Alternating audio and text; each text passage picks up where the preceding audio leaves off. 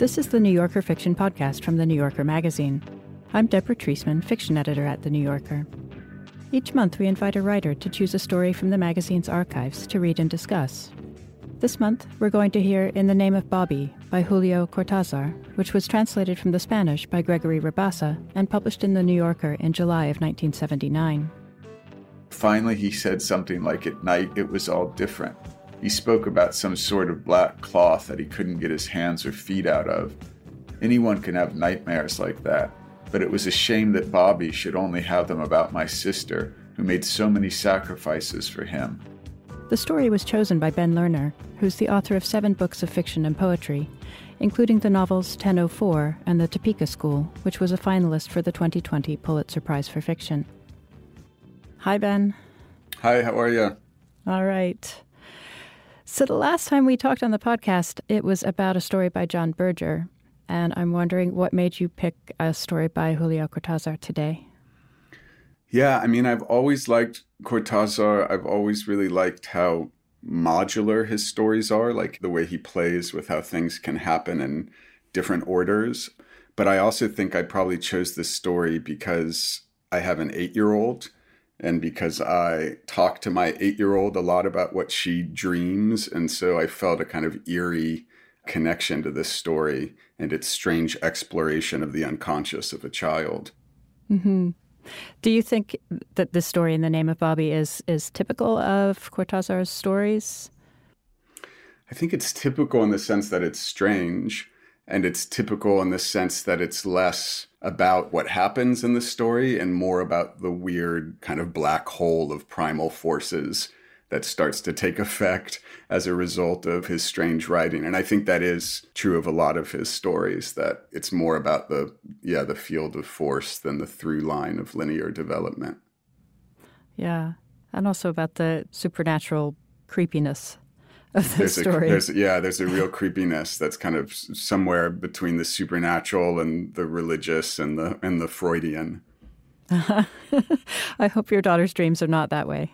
No, no. None of the disturbing dynamics of the story are operative in my family, so far as I know. But there is a sense in which, you know, I talk to my kids all the time. I talk to them about their dreams, especially in the pandemic. I feel like I'm almost never out of their sight, but there are also always these like gulfs of mystery and incommunicability where you don't you don't really know what's going on in there.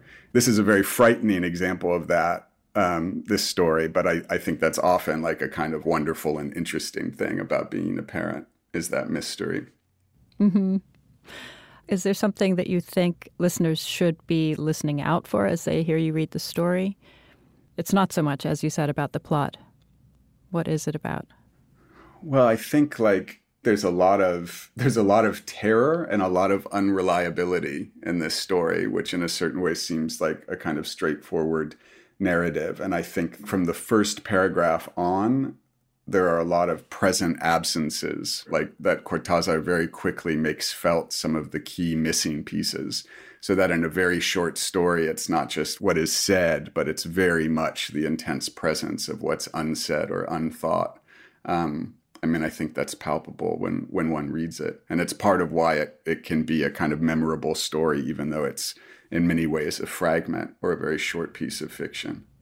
Mm-hmm. Well, we'll talk some more after the story. And now here's Ben Lerner reading In the Name of Bobby by Julio Cortazar, translated from the Spanish by Gregory Rabassa. In the Name of Bobby. Yesterday was his eighth birthday. We had a fine party for him, and Bobby was happy with the wind up train, the soccer ball, and the cake with candles. My sister had been afraid that at precisely this time he would come home from school with bad grades, but it was just the opposite. He'd done better in arithmetic and reading, and there was no reason to take his toys away. Quite the contrary. We told him to invite his friends, and he had Beto and Juanita. Mario Panzani came too, but he didn't stay long because his father was ill. My sister let them play in the yard until dusk, and Bobby broke in the ball, even though we were both afraid that he would knock over our plants in his enthusiasm. When it was time for orangeade and the cake with candles, we all sang happy birthday to him in a chorus and laughed a lot because everybody was happy, especially Bobby, and it seemed to me to be a waste of time keeping an eye on what there was nothing to keep an eye on. Just the same, I kept an eye on Bobby when he was distracted, trying to catch sight of the look that my sister doesn't seem to notice, but that upsets me so much. This time he looked at her that way only once, just as my sister was lighting the candles, scarcely a second before he lowered his eyes and, like the well brought up child he is, said, The cake is very nice, Mamma. And Juanita approved too, and Mario Panzani. I had laid out the long knife for Bobby to cut the cake with, and at that moment especially I kept an eye on him from the other end of the table. But Bobby was so happy with the cake that he hardly looked at my sister again and concentrated on the task of cutting small equal pieces and passing them around. You first, Mamma, Bobby said, giving her a slice, and then Juanita and me, because ladies first. They immediately went out into the yard to continue playing, except for Mario Panzani. But first, Bobby told my sister again that the cake was delicious, and he ran over to me and jumped up and put his arms around my neck and gave me one of his wet kisses. The train is wonderful, Auntie, he said, and that night he climbed up onto my lap to confide his great secret in me. I'm eight years old now, you know, Auntie. We went to bed rather late, but it was Saturday, and Bobby could loll about like us until late in the morning. I was the last one to go to bed, and first I busied myself tidying up the dining room and putting the chairs in place. The children had played Going to Jerusalem and other games which had turned the house upside down. I put away the long knife, and before going to bed, I saw that my sister was already sleeping the sleep of the just. I went to Bobby's little room and looked at him he was face down, as he had always liked to be since he was an infant, and had already thrown the blankets to the floor and had one leg buried in the pillow. If I had a son, I would let him sleep that way too, but why think about such things? I went to bed and didn't feel like reading. I may have done the wrong thing because sleep didn't come to me and I went through what I usually do at that hour when you lose your will and ideas leap out from all sides and seem to be true, everything you think about is suddenly true and almost always horrible, and there's no way to shake it off, not even by praying. I drank some water and sugar and waited, counting down from 300 backward, which is harder and makes sleep come. Just as I was about to fall asleep, I was seized by doubts about whether I'd put the knife away or whether it was still on the table. It was silly because I'd put everything away and I remembered that I'd put the knife in the bottom drawer of the cupboard, but just the same, I got up and of course it was there in the drawer, mixed in with the other kitchen utensils. I don't know why, but I got a kind of urge to keep it in my bedroom. I even took it out for a moment, but that was already too much. I looked at myself in the mirror and made a face. That didn't make things any better. And then I poured myself a drink of anisette, even though it was imprudent, with my liver and all, and I sipped it in bed to help sleep come. From time to time, my sister's snoring could be heard, and Bobby, as always, was talking or moaning. Just as I was falling asleep, everything came back suddenly. The first time Bobby asked my sister why she was mean to him, and my sister, who is a saint, everybody says so, stood looking at him as if it were a joke and even laughed. But I, who was preparing the mate, remember that Bobby hadn't laughed. On the contrary, he was upset and wanted to know. At that time, he must have already been seven, and he always asked strange questions, like all children. I remember the day he asked me why trees were different from us, and I in turn asked him why, and Bobby said, But, Auntie, they cover themselves in summer and uncover themselves in winter. And I stood there, open mouthed, because really, that child. They're all like that, but after all. And now my sister was looking at him puzzled. She had never been mean to him, she told him, just strict a few times when he'd misbehaved or had been ill and had to do things he didn't like.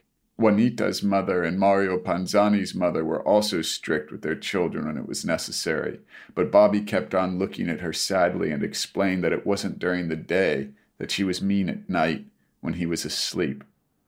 The two of us were flabbergasted, and I think that it was I who began to explain to him that no one is to blame for what happens in dreams, that it must have been a nightmare, and that was all. There was no need to worry. That day, Bobby didn't insist. He always accepted our explanations, and he wasn't a difficult child. But a few days later, he awoke weeping and shouting, and when I got to his bed, he hugged me and wouldn't speak.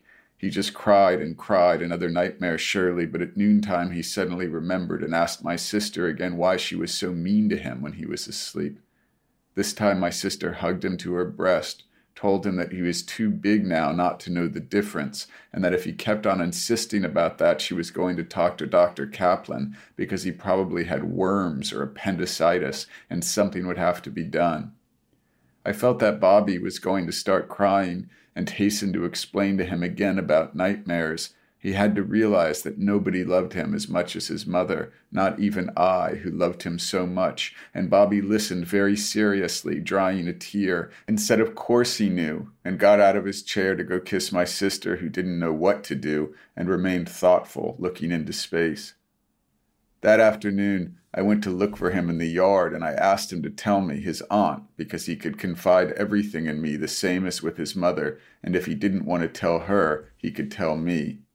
You could see that he didn't want to talk. It was too much for him, but finally he said something like at night it was all different. He spoke about some sort of black cloth that he couldn't get his hands or feet out of. Anyone can have nightmares like that, but it was a shame that Bobby should only have them about my sister, who made so many sacrifices for him. I told him that, and I repeated it, and he, of course, agreed. Right after that, my sister came down with pleurisy, and I had to take care of things. Bobby was no trouble for me because, small as he was, he could handle almost everything by himself. I remember that he would come in to see my sister and stay by the side of her bed without speaking, waiting for her to smile at him or to stroke his hair, and then he would go quietly out into the yard and play or into the living room to read. I didn't even have to tell him not to play the piano during that time even though he liked you very much. The first time I saw that he was sad, I explained to him that his mother was better now and that one of these days she would get up for a while to take some sun. Bobby put on a strange expression and looked at me out of the corner of his eye. I don't know. The idea suddenly came to me, and I asked him if he was having his nightmares again. He began to weep very quietly, hiding his face. Then he said he was. Why was his mother that way with him? That time I realized that he was afraid. When I lowered his hands to dry his face, I could see the fear, and it was hard for me to act indifferent and explain to him once more that they were only dreams. Don't say anything to her, I told him. Remember, she's still weak, and it might have some effect on her. Bobby nodded in silence. He had so much trust in me, but later on I came to think that he had taken me too literally, because not even when my sister was convalescing did he talk about it again. I could sense it in him on some mornings when I would see him come out of his room with that lost expression, and also because he spent all of his time with me hovering about in the kitchen. One or two times I couldn't take it any more and spoke to him in the yard or when I was bathing him, and he was always the same, making an effort not to cry, swallowing his words because his mother was that way with him at night, but he wouldn't go beyond that. He was weeping too much. I explained again to Bobby who understood quite well that I didn't want my sister to find out because she was still weak from the pleurisy and it might affect her too much, but on the other hand, he could tell me anything. He would soon see that when he got a little older, he'd stop having those nightmares. It would be better, though, if he didn't eat so much bread at night. I was going to ask Dr. Kaplan if he might not need a laxative so he could sleep without any bad dreams, but I didn't, of course. It was difficult to talk about something like that with Dr. Kaplan, who had such a busy practice and wasn't about to waste his time. I don't know if I did the right thing or not, but little by little Bobby stopped worrying me so much. Sometimes I would see him in the morning with that slightly lost air, and I would say to myself, probably again, and then I would wait for him to come and confide in me. But Bobby would start to sketch or go to school without saying anything to me and would come home happy, and he was stronger and healthier each day and got the best grades. The last time was during the February heat wave. My sister was completely recovered and we lived life as usual. I don't know if she was aware that something was wrong, but I didn't want to say anything to her because I know her and I know that she's too sensitive, especially when it's a question of Bobby. even though I can remember when Bobby was small and my sister was still suffering from the shock of the divorce and all that, how hard it was for her to bear up when Bobby would cry or do some bit of mischief, and I had to take him out into the yard and wait for everything to calm down. That's what we aunts are for. Actually, I think that my sister didn't realize that sometimes Bobby would get up as if he were returning from a long trip with a lost face that lasted him until breakfast. When we were alone, I always waited for her to say something, but she didn't, and I thought it was bad to remind her of something that could only make her suffer. I imagined, rather, that one of those times Bobby would ask her again why she was mean to him, but Bobby also must have thought that he didn't have the right to do something like that. It was possible that he remembered my request and thought he would never have to talk about that to my sister any more. Occasionally, I would get the feeling that I was the one who was inventing it all and would be certain that Bobby was no longer dreaming anything bad about his mother. He would have told me at once in order to console himself. But afterward, I would see on him that face from certain mornings and start to worry again. I decided it would be better for my sister not to be aware of anything, not even the first time that Bobby gave her the look.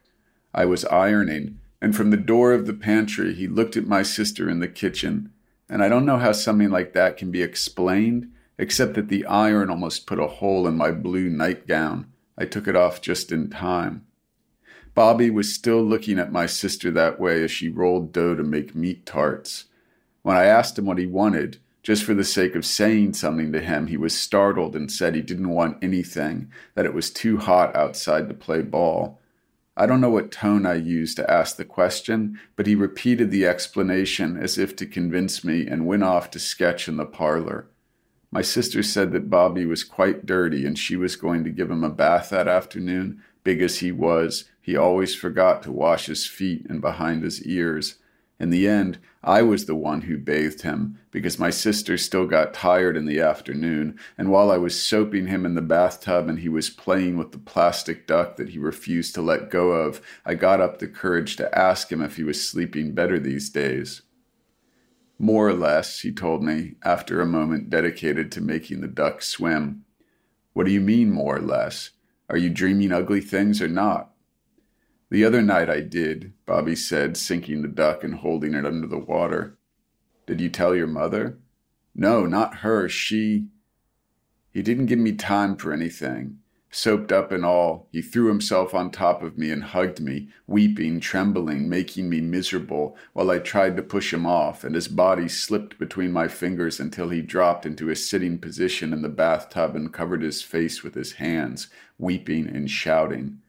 My sister came running and thought Bobby had slipped and hurt himself somewhere, but he said no with his head, stopped crying with an effort that wrinkled up his face, and stood up in the bathtub so that we could see that nothing had happened to him, refusing to speak, naked, soapy, and so alone in his held in weeping that neither my sister nor I could calm him down, even though we brought towels and caresses and promises. After that, I always looked for a chance to build up Bobby's confidence without his realizing that I was trying to make him talk. But weeks passed, and he never tried to tell me anything. When I spotted something in his face now, he would go away immediately or embrace me and ask for some candy or permission to go to the corner with Juanita and Mario Panzani. He never asked my sister for anything. He was very attentive toward her, as she was basically still in rather delicate health, and she didn't worry too much about taking care of him because I was always there first, and Bobby would accept anything from me, even what was most disagreeable when it was necessary. So my sister never came to be aware of what I had seen immediately his way of looking at her like that for a moment, of remaining in the doorway looking at her until I became aware of it, and then he would quickly lower his eyes or start running or jumping. The business of the knife was just by chance. I was changing the paper on the pantry shelves and had taken all the dishes down. I didn't realize that Bobby had come in until I turned around to cut another strip of paper and saw him looking at the longest knife. He became distracted right away or didn't want me to notice, but I already knew that way of looking he had. And I don't know, it's stupid to think such things, but it all came over me like a chill, almost an icy wind in that overheated pantry. I was unable to say anything to him, but at night I thought of how Bobby had stopped asking my sister why she was mean to him. Only at times would he look at her as he had looked at the long knife, that different look. It might have been just chance, of course, but I didn't like it during the following week when I saw the same face on him precisely while I was cutting the bread with the long knife and my sister was explaining to Bobby that it was time now for him to learn to shine his own shoes. Yes, Mamma, Bobby said, paying attention only to what I was doing to the bread, accompanying every movement of the knife with his eyes and swaying in his chair almost as if he were cutting the bread himself. He was probably thinking about the shoes and moving as if he were shining them. My sister certainly thought that, because Bobby was so obedient and so good. At night, I wondered whether I shouldn't talk to my sister. But what was I going to tell her since nothing was happening and Bobby was getting the best grades in his class and things like that? Except that I couldn't sleep because suddenly everything came together again. It was like a mass that grew thicker, and then the fear, impossible to know of what, because Bobby and my sister were already asleep and they could be heard moving or sighing from time to time. They were sleeping so well, much better than I, lying there thinking all night long. And of course, I finally sought out Bobby in the garden after I saw him look at my sister that way again, and I asked him to help me transplant a mastic. And we talked about lots of things, and he confided in me that Juanita had a sister who was engaged. Naturally, she's big now, I told him. Look, go get me the long knife from the kitchen so we can cut these raffias. He ran off as always, because there was no one better than he for doing what I wanted, and I remained looking toward the house, waiting for him to come back, thinking I really should have asked him about the dreams before sending him for the knife, just to be sure. When he came back, walking very slowly, as if wading through the siesta time atmosphere in order to take longer, I saw that he had picked out one of the short knives, even though I had left the long one in plain view, because I wanted to be sure that he would see it as soon as he opened the cupboard drawer. This one is no good, I told him. It was hard for me to speak. It was stupid with someone as small and innocent as Bobby, but I couldn't look him in the eye. I only felt the shove when he threw himself into my arms, letting go of the knife and pressing himself against me, pressing himself so much against me and weeping. I think that at that moment I saw something that must have been his last nightmare. I couldn't ask him, but I think that I saw what he had dreamt the last time before he stopped having the nightmares, and yet there was that way of looking at my sister, of looking at the long knife. That was Ben Lerner reading In the Name of Bobby by Julio Cortázar, translated from the Spanish by Gregory Rabassa. The story appeared in The New Yorker in July of 1979 and was included in the collection A Change of Light and Other Stories, which was published by Knopf in 1980. Hi, I'm Deborah Treisman, fiction editor of The New Yorker. Each week on the Writer's Voice podcast, New Yorker fiction writers read their newly published stories from the magazine. You can hear from authors like Colson Whitehead. Turner nudged Elwood, who had a look of horror on his face. They saw it. Griff wasn't going down. He was going to go for it, no matter what happened after. Or Joy Williams. Her father was silent Slowly, he passed his hand over his hair. This usually meant that he was traveling to a place immune to her presence, a place that indeed contradicted her presence. She might as well go to lunch. Listen to news stories or dive into our archive of great fiction. You can find the work of your favorite fiction writers and discover new ones. Listen and follow The Writer's Voice wherever you get your podcasts.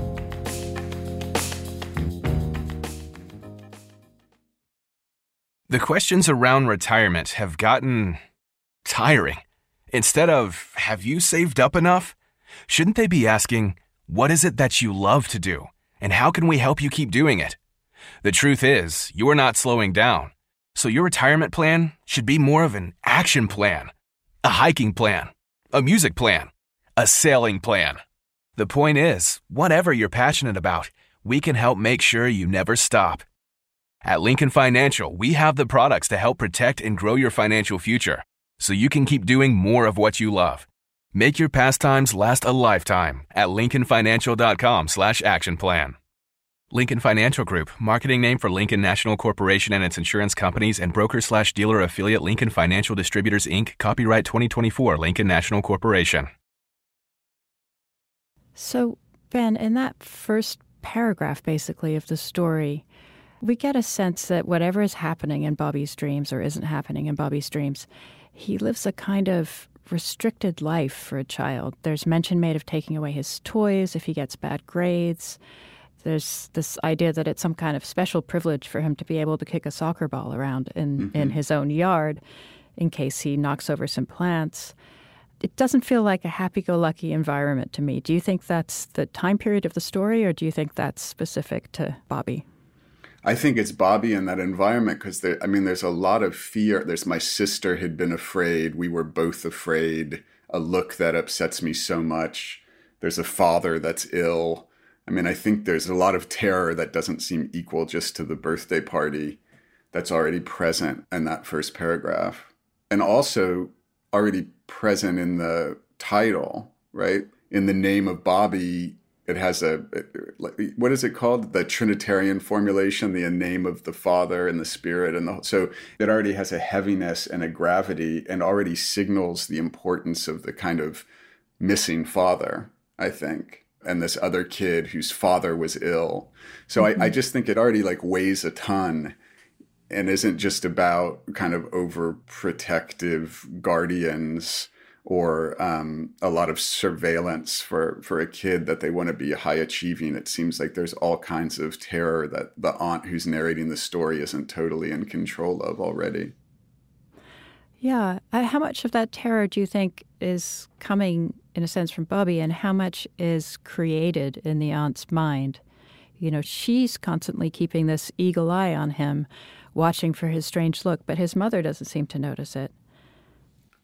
Yeah, I don't know. I mean, I think you're right that that's like one of the major questions in the story. And there are a lot of disconcerting signals about the aunt's kind of reliability or motivations. I mean, there's that moment when she says something like, if I had a son, I would let him sleep that way. And there's this kind of question about, you know, the longed for son and, you know, what are the desires or resentments that she's projecting. And I think one of the scary things about this story is that it's hard to tell if it's Bobby's obsession with the knife or the aunts. And I think it maybe mm-hmm. gets to be more and more the aunts. And then there's also her.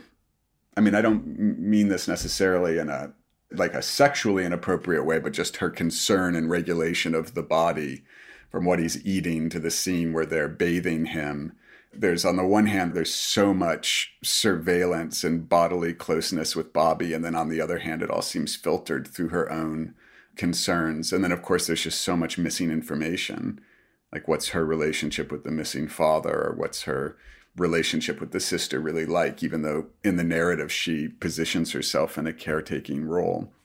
And then of course the aunt has that thing about you know very early on in the story about about the time of night when everything is suddenly true everything you think about is suddenly true that where she has a kind of horror of her own magical thinking that's childlike and also an affliction of fiction writers.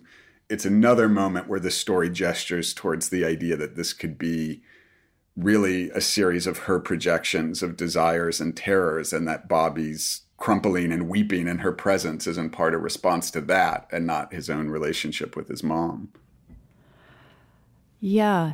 I mean, he seems to go to his aunt very willingly and climb in her lap and, and weep on her repeatedly. Yeah. So I don't get the sense that he sees her as the threat, or else perhaps he sees her as his kind of partner in in crime and partner in fear. I mean, do you get the sense that she's reassuring for him?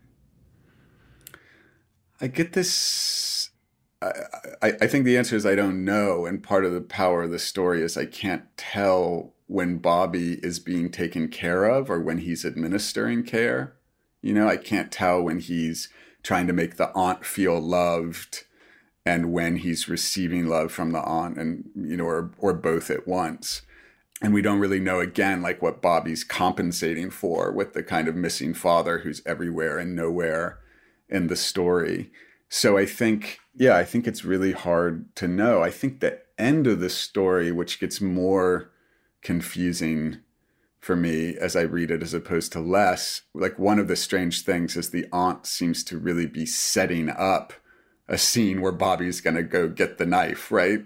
And then he doesn't. And that in that instance, she really seems to be directing. Like she, she she seems consciously or not to be kind of creating the conditions she most fears, which um, does seem to scare him or upset him. I feel as though she's doing that throughout the story. You know, in that first scene, she's put out the long knife for him to cut the cake with. Um, yeah. She's repeatedly putting it in his presence. And at the same time, as you said, she's obsessed with it too. She wants to take it to bed with her. you know? Yeah. to do what? Um, who knows? But she, at the end of the story, she's put it out for him she's put it where he will see it, and she actually forces him to go and get it. What do you think the motivation is there? Is she trying to create not just drama, but an actual attack with this knife? Is she trying to see if she can trust him? It's a test. I, I, I think she thinks it's the last thing, and I think the story suggests it's like all of those things. You know that she she's the last person we should trust about her motivations. And in a way, she's in a kind of driven, dreamlike state around the knife. And I mean, another weird thing about the end of the story is the way that the weird drama of making him go and get the knife is also like enjambed with his reporting this thing about the sibling of a friend getting married or engaged, I think, and says something like, Yeah, well, of course they're getting engaged. They're grown up. And so it's also this moment of where one in the world of the story might leave the family to make a family, mm-hmm. this kind of like threshold of sexual maturity or whatever. And there's something even more disconcerting about having that drama of the knife come right after Bobby, for unclear reasons, has kind of shared this information about separation.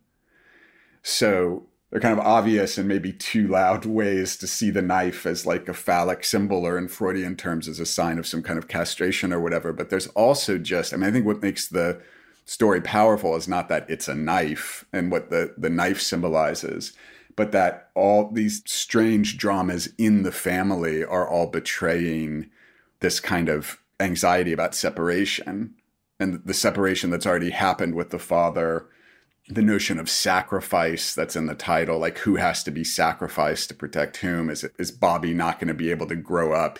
That has to be sacrificed to keep the kind of matrilineal line intact. Hmm.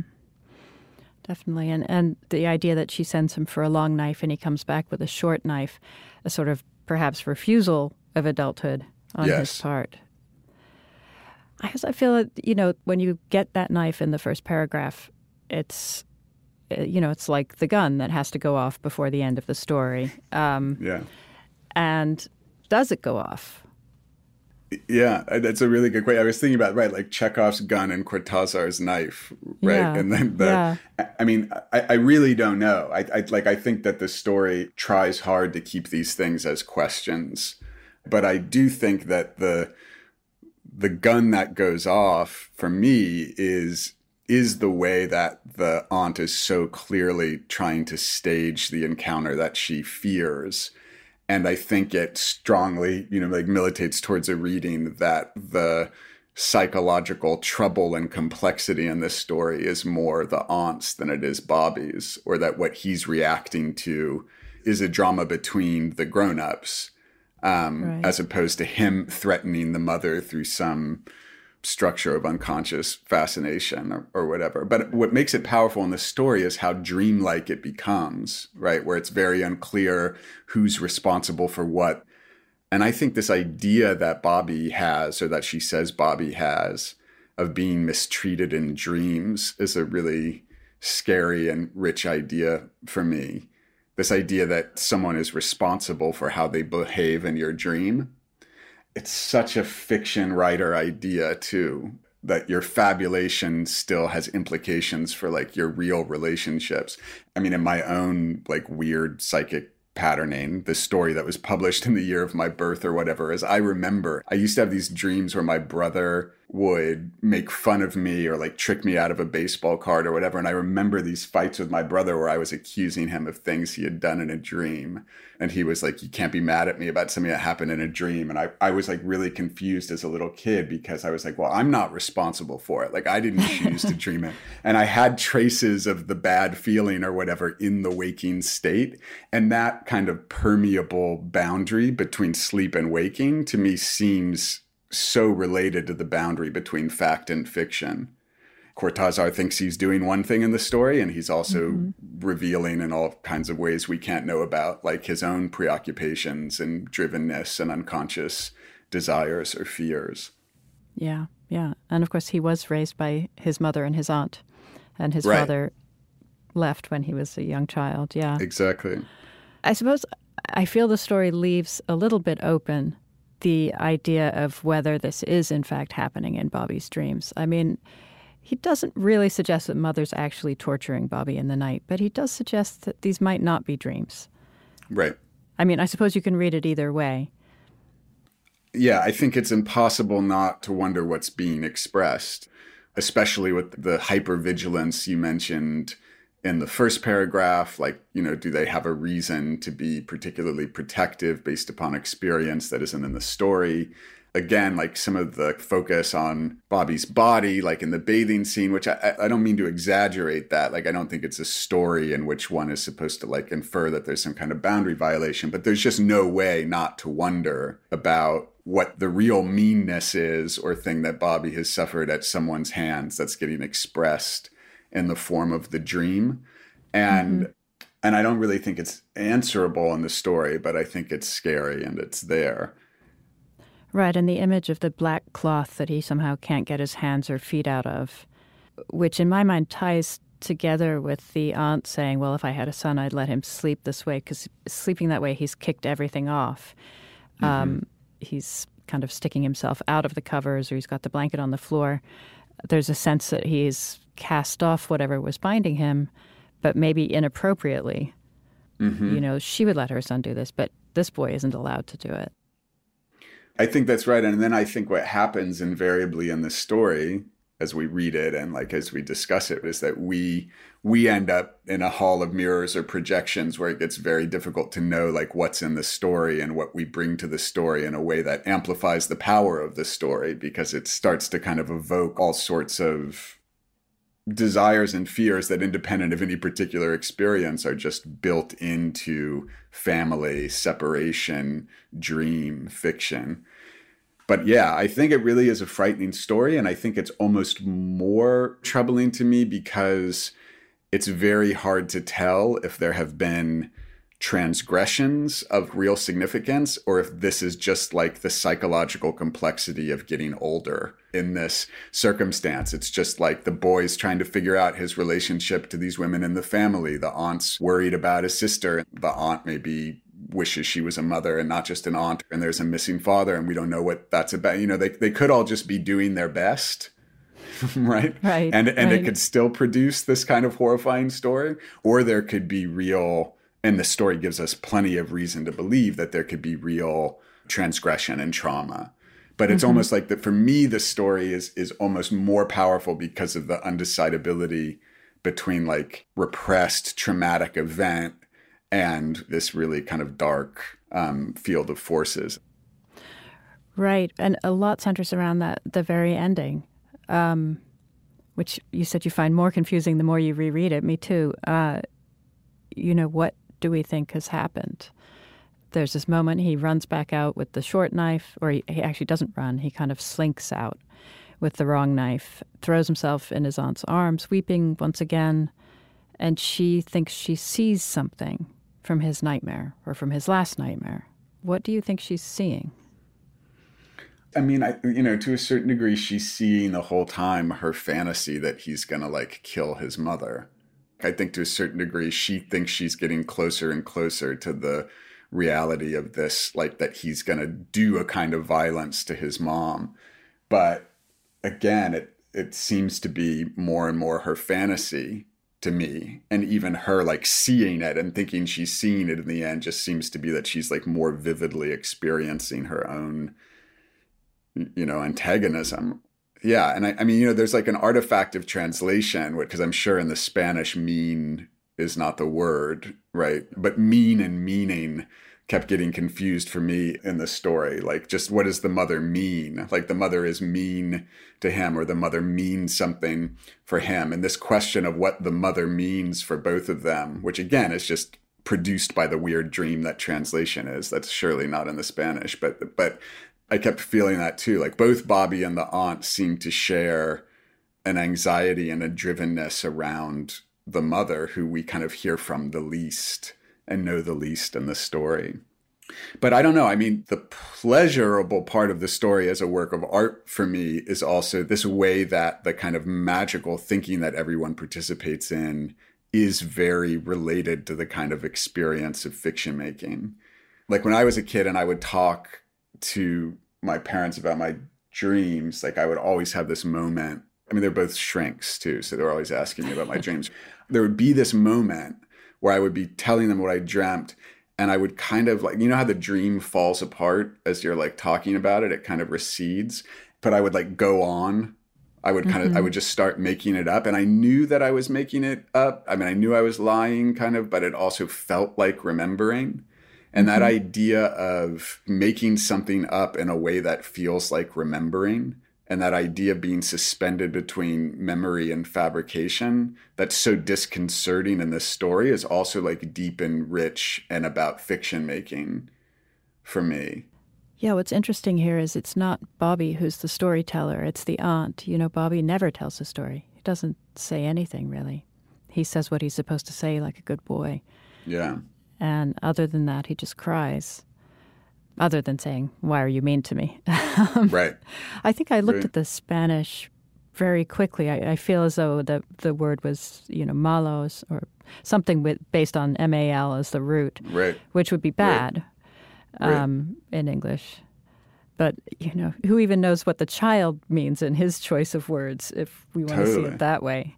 Well, yeah. And I mean, I think with the artifacts of translation and a story like this, like part of what makes it scary, but also kind of propulsive is I just think it's just really at the root of language and fabrication and identity and separation and all the processes of kind of growing up or failing to grow up or anxiety about growing up.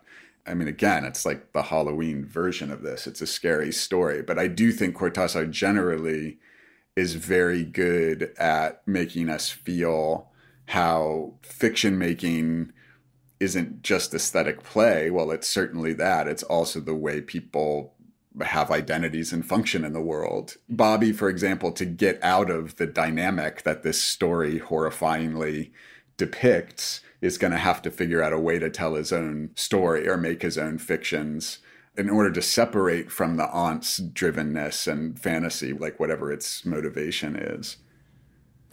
Do you think it's possible to read that ending as though Bobby has killed his mother with the long knife?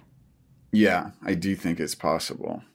And that he's been put up to it by the aunt. I mean, it's a, one of the funny things about this story is that I think like I almost wish it wasn't a knife, you know, like I like I almost wish it was something that was not so easy to incorporate into this kind of like symbolic economy of of violence and castration or the phallus or all that stuff. There could be a quieter object at its center or whatever. But even though there's kind of a reading where spectacular violence has taken place and the, the extreme things have happened, it's almost like the extremity of the event or that reading is kind of less interesting than the indeterminacy, the way that mm-hmm. the story kind of works, even if nothing happened. I think there is totally a reading in which this is like a story of a murder. And there are like many different versions of that murder that you could imagine, but it could very well be that like Bobby has been used to sacrifice the mother in this violent way at the end, and that there's a dead body in the house. Like that is totally available in the story. And then it's also somehow equally scary a story if that's not what's happened, if like mm-hmm. nothing's mm-hmm. happened.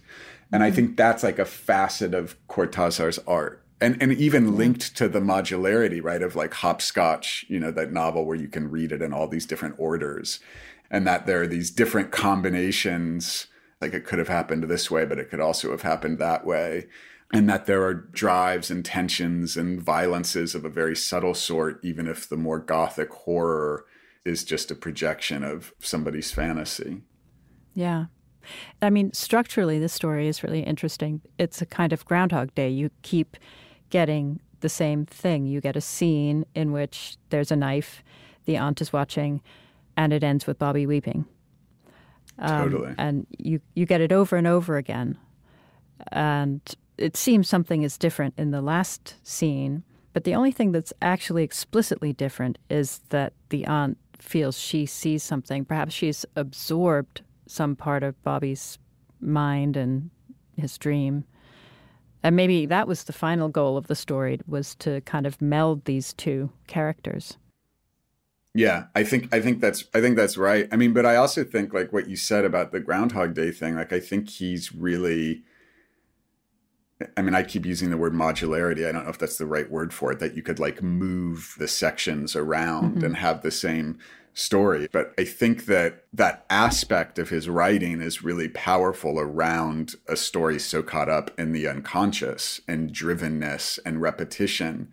Because, like, part of why I say it's like a black hole of primal forces is that it seems it seems like in a black hole i don't understand black holes at all. I should probably stop with the interstellar metaphor but like i just i mean you know how like time like is supposed to be bent around it where like time mm-hmm. starts to break down in the black hole. Like it's a similar way you know that's how people talk about trauma. That's also like how a lot of great artists in non-traumatic ways have talked about childhood you know that it recurs that the past erupts in the present. So i think that that modularity or the way things can be reordered is really crucial to the effect of a story that's so much about drivenness you know what's what's driving what's driving the dream so that the dream recurs what's driving mm-hmm. the aunt to keep creating these scenes with the knife and so the way that we repeat things in an effort to master them thematically the way that that interacts with this kind of modularity of cortázar's art i think is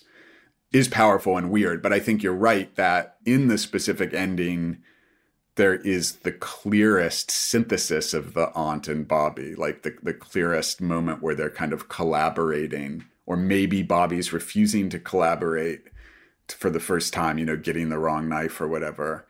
But that in a way you can read it backwards. You can start with mm-hmm. that section and you can end up at the birthday party and it's still the same story. Yeah, you could also end it with the idea that perhaps the aunt has killed the mother and yeah. sent Bobby in to, to witness that. I mean, I also find you, you mentioned the title earlier.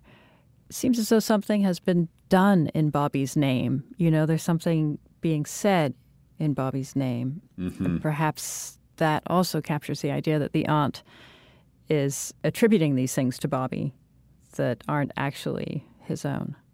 Yeah, I think that's I think that's a really good reading of the title. And also, you know, I mean, because of the religious overtones of the title and all the sacrifice, one also imagines, I mean, the mother, maybe the mother's doing something mean, or maybe the mother is supposed to be identified with a kind of saintliness or a kind of a Madonna figure and like like all the mundane relationships are also charged with like mm-hmm. this metaphysical significance that's quite disturbing. But I like what you're saying about the kind of grammatical structure of the title. Like something has to be done in that name, and what is right. what has been done, and then I think that that does that does suggest this like read like that the murder could be done in the name, a sacrifice could have taken place in the name, right? That blood mm-hmm. is being spilled. Although it's also interesting to think about like religious ritual where part of what's supposed to be happening in the Trinitarian formulation. I mean, I'm now I've talked about black holes about which I know nothing and I'm like a Jew who doesn't I don't I don't really know anything about this either but the fascinating ritual of substituting you know wafer for body and wine for right. for blood right? right so that you have a ritual that's substituting for a kind of violence or a kind of violent history and so I think again it's really unclear about the degree to which what's happening in this trinity of mm-hmm. the mother and the aunt and the son is symbolic. The violence is symbolic. The knife is symbolic, and it's substituting maybe for some other violence, or is it really happening? And is the, is the mother? Is there a dead body in the house while they're in the garden? Yeah. You just made me think of the line where she says, uh, he's been eating too much bread at bedtime. Oh, and yeah. that's what's causing the nightmares. That's right. um, taking That's right, taking yeah. his communion bread at night. Yeah. A lot of Cortázar's work was, at least on some level, political. Do you think there's a political context for this story, or purely humanist? That's a really good question. I don't know. I don't know enough about the history of this story or or the history of Argentina like to kind of to kind of know the ways that this might be interacting with the kind of immediate political context. I do think I mean this is kind of dodging one sense of politics but kind of moving towards another. I mean in part because I've just been reading some Jacqueline Rose stuff recently about like mothers and motherhood. I just like I just kind of read it with like the mother is this figure and this dynamic on whom like all desire and all rage is kind of projected. I think that there's a like I don't know about Cortázar's intentions around the kind of gender politics of the story, Right. but I I was reading it in a kind of immediate relation to what some of like Jackie Rose's writing about the figure of the mother and the culture, and I was thinking about just what it kind of says about the impossible position of being put on both like a pedestal and taken care of and then also you're such a strong symbolic figure that you're in trouble because of what you've done in dreams um, but i don't know i think i don't i don't know enough really about the story's kind of like relationship with a more immediate political context Yeah. I mean, the only thing that stands out for me is the missing fathers, you know, the Yeah. one who's missing, one who's really ill. And this idea that in this family, in this trinity, the, the aunt is standing in for the father in a sense. And yet her role is, it's defined by her, it's well defined by her. She's the caretaker. She takes care of the boy because the mother is ill or too weak. But uh, what she should be doing and her relationship to this child are very ambiguous. Yeah. And part of why it's hard to answer the question about the politics of the story is that you get the sense of this from the first paragraph on, as you mentioned, that although there is reference to the doctors and the school, like the doctors they're going to kind of punitively consult if he doesn't get it together, that are going to like give him laxatives or whatever, and the mention of grades mm-hmm. And the three names of like friends, you know, that are kind of repeated as if those are the only people let into the circle. There's a sense of like a really isolated family unit, like a kind of horrifyingly isolated. Like you don't have the sense that anybody ever goes into that house Yeah. unless it's like Yeah. a doctor that's summoned. I mean, it's a it's a very claustrophobic story. And like even the outside is just the garden. You never get beyond the garden. And so it's very difficult to say like what this family's relation is to the broader world. And yet the father has disappeared into that world into some mm-hmm. sense. Yeah. It's also interesting to me that, that Cortázar was a translator of Edgar Allan Poe, because you can hmm. feel a mm-hmm. little bit of that here, I Yeah, think. Definitely. And like in Poe, for me, when Poe is very scary, he's also often very funny. But when, but when he's very scary, it's often it's the environment. It's not it's not just like the reveal or whatever. It's the kind of hothouse environment. Yeah. um, or like that thing I was calling a field of force. And I, I think that the connection with Poe is a good one. That's also, I've never thought about that. Like, you know, Poe has that crazy essay about writing The Raven, where he claims mm-hmm. that he, like that first he chose all the sounds that he was like, well, I wanted like the O sounds, you know, and nevermore or whatever. So like I, then I like, I needed someone to say the word. And so I made up this bird. And like he, so he, he mm-hmm. claims to have back formed the poem this long narrative poem, right? The most famous narrative poem. He supposedly like back formed it just according to sound, which I, I can't imagine is actually true. But but anyway, it, it's interesting to think about Poe's like idea of composition and this modularity in mm-hmm. Cortázar, where like it doesn't seem to be about a linear development of the plot. It seems to be to be about repetition, if if not of sound, repetition of motif and of scene Kind of image. Yeah. and of image. I, mean, I don't know anything about Cortázar's actual compositional process, but you could like imagine him saying like, "Well, I had this knife I wanted to do this thing with the knife, or I had this idea about the dream, or the and then kind of building up these little islands of tension around it, and then playing with with the order in a way that's kind of mm-hmm. not dissimilar to to Poe's claim about how he he wrote some of his poems. Although, again, I just as a writer, it's so hard to imagine that's actually what he did. it's probably you know it's a fiction. It's another great Poe fiction, probably. Can you imagine uh, a sequel in which Bobby goes on to live a happy life? I, I, I mean, yeah, like I can imagine, I can imagine a sequel in which Bobby just like, you know, I mean, and, and uh, where Bobby goes off to have a happy life, he doesn't remember the knife, right? Like when he goes, exactly. where he when he goes off to have a happy life, it turns out this was just like something that his aunt, a drama she was going through that she didn't process with him after the the story, and but I mean, I do think there's a version in which this is quite harmless, like much mm-hmm. more harmless than it seems, which is what also makes it so scary because the mom could be dead and he could have just, you yeah. know, like, but, but so I do think there's a, a version that's, that's harmless. And I think the hope for like, you know, Bobby's happy life or the mother being alive or whatever and the aunt getting it together is precisely that. Cortázar is very unsettling but also unsettling means nothing seems settled in any clearly disastrous way right it's also it also could be that new stories and new dynamics would would evolve out of this mm-hmm. this this weird fiction but i think in cortázar like for most writers like there is no you never leave childhood behind so whatever happens to bobby or maybe bobby is cortázar right like and maybe mm-hmm.